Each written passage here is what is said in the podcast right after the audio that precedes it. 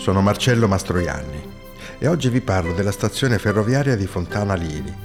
Essa fa parte della linea Roccasecca-Avezzano che congiunge il Basso Lazio con l'Abruzzo. Appare scontato ai nostri giorni salire su un treno, arrivare ovunque, ma all'epoca della sua costruzione fu una vera e propria rivoluzione. In un periodo in cui non circolavano ancora le automobili e gli spostamenti si effettuavano solo a dorso di animali o con mezzi da essi trainati, salire su un treno era un vero privilegio. Nel 1867, grazie alla tenacia del sindaco Gaetano Proia, Fontanaliri entrò nel progetto della linea Roccasecca-Avezzano.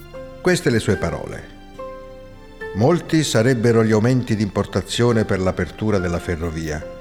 Ognuno conosce la grande importanza della ferrovia, di che trattasi sulle vedute economiche, politiche e commerciali.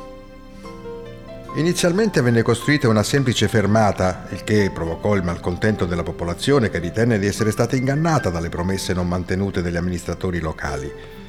Nonostante la presenza di diverse fabbriche, prima fra tutte il Regio Polverificio, Fontana Liri non fu dotata di una vera e propria stazione e di un secondo binario commerciale fino al 1891, data della sua costruzione.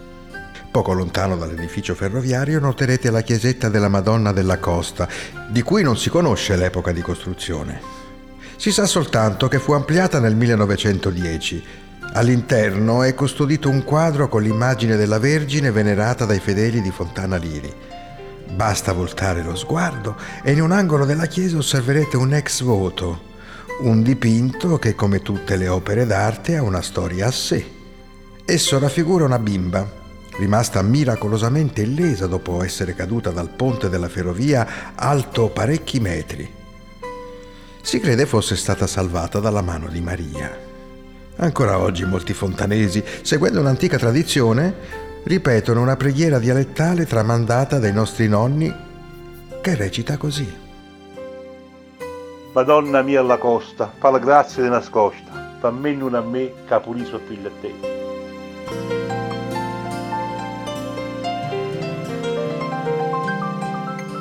Entrate nella chiesa.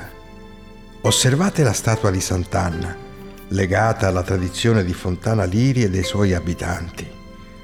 Molte giovani spose in stato di gravidanza, infatti, partecipano alle funzioni religiose che vengono celebrate la mattina del martedì dopo Pasqua invocando la grazia della Santa. Nello stesso giorno, vicino alla chiesa, si svolge anche una piccola festa. Si vendono lupini, limoncelli e mosciarelle comunemente chiamate castagne secche.